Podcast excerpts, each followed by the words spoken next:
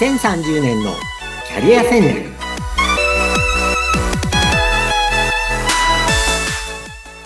こんにちは人材開発コンサルタントの山岸真嗣ですアシスタント役の相本です。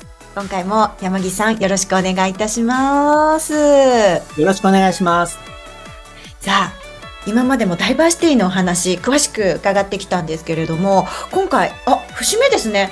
30回目を迎える。嬉しい。ありがとうそうですねございます。あの毎週やってるので30回ということは、まあ、あの、6、7ヶ月やってきたってことなんですけど。そういうことですよね。で、あの、それで、ポッドキャストの、えーランキングっていうのがあってですね、あの、はいいろんなカテゴリーがあるんですけれども、うん最近あの、私も毎週チェックしていると、キャリア、キャリアっていうカテゴリーのランキングがあって、そこではですね、割とコンスタントに20位以内ぐらいに入るようになってきたんですね。これすごく私自身もね、その数字が嬉しくて、皆さんにやっぱり聞いていただく習慣ができたのかなと思うと嬉しいですね。そうですね。あと、おもっと大きいカテゴリーで、ビジネスっていうカテゴリーがあるんですね。ビジネスカテゴリー。それでもですね、100位より中に入るようになってきたんですね。うんえービジネスのカテゴリー、番組いくつあるのかわからないんですけれども、すごい数あると思うんですけど、そこで100位以内に入ったのはちょっと個人的にも嬉しいですね。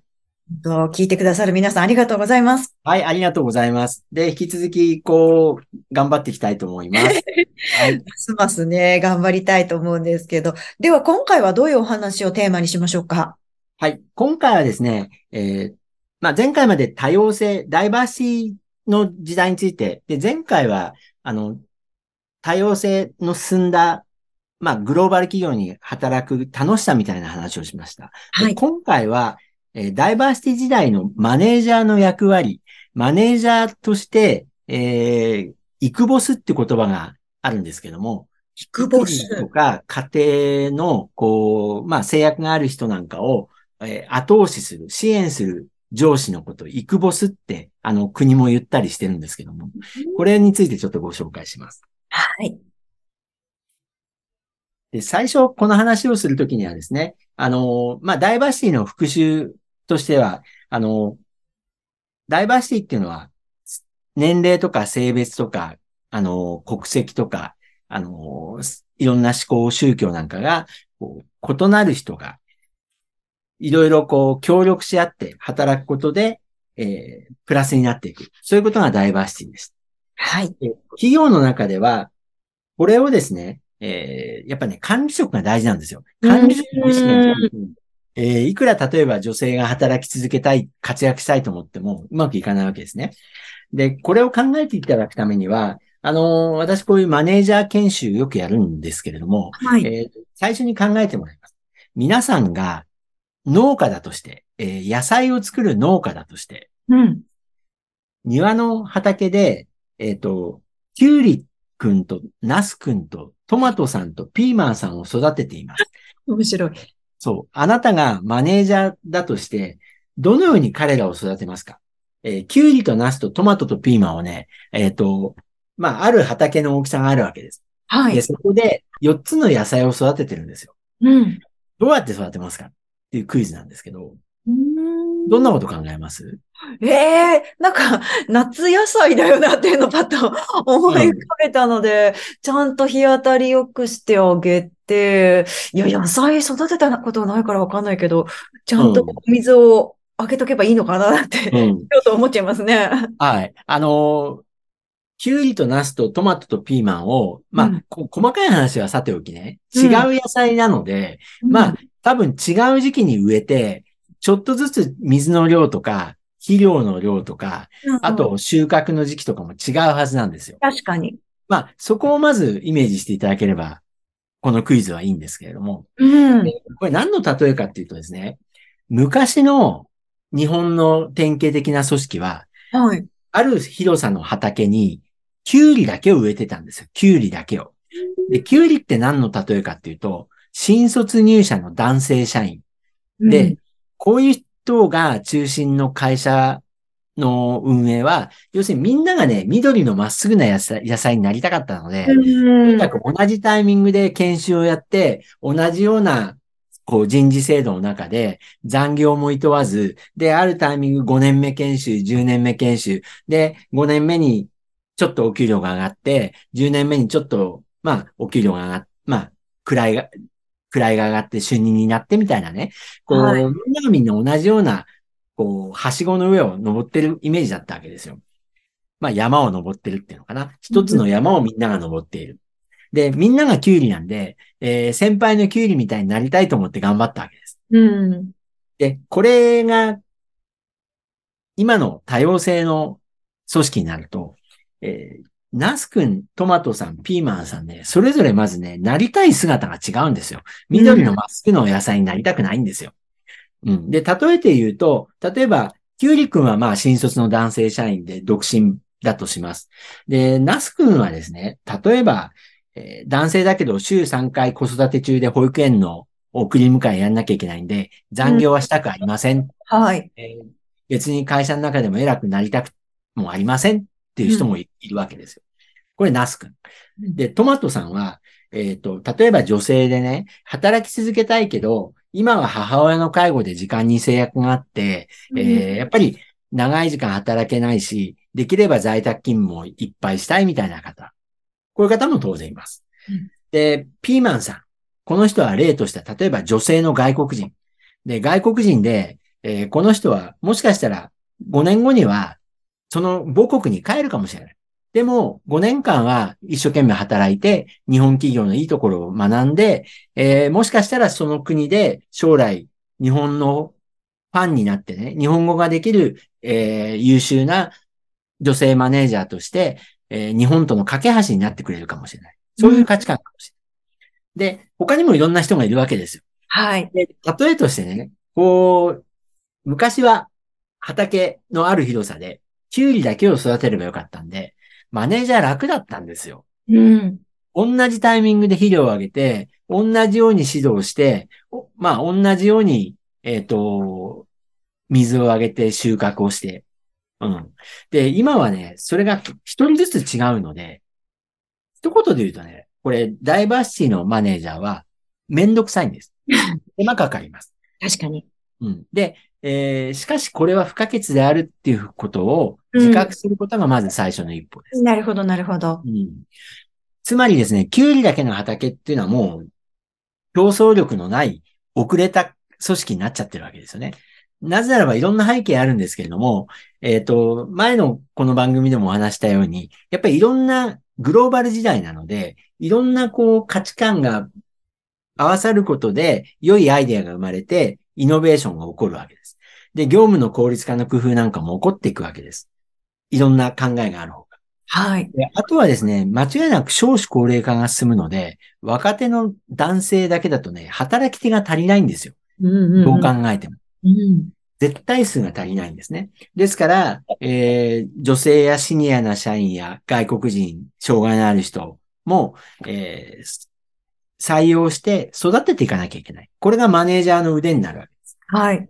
見てきたように、えー、プラス面としては、やっぱりこう、例えばこの野菜の例で言うとね、いろんなものが食べられるようになるわけですよ。うん、まあこれは、あの、企業で言えばイノベーションだと思うんですけど、あと気候変化にも強くなるわけですよ。うん、まあ、あの、あと収入が安定するとかね。まあ、いろんなこう、野菜農家で見てもいいことがいっぱいあるわけです。はい。ですから、時代の方向性としては、もうマネージャー層は、こう、いろんな人をこう上手に育てていく。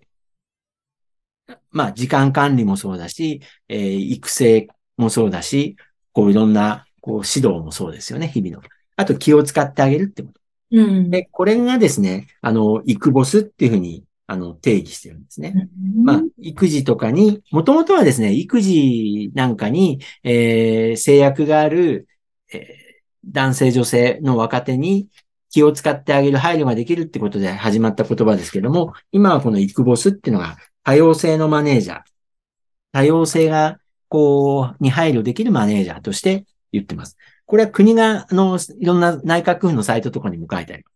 はい。で、私自身ですね、あの、ファザーリングジャパンっていう父親の、えっ、ー、と、育児参加を、えー、増やすことで、社会を、笑顔の父親が増えることで社会が豊かになっていくっていう、まあ、えーコンセプトの NPO 法人に属してるんですね。ファザーリングジャパンって言うんですけど。へえ。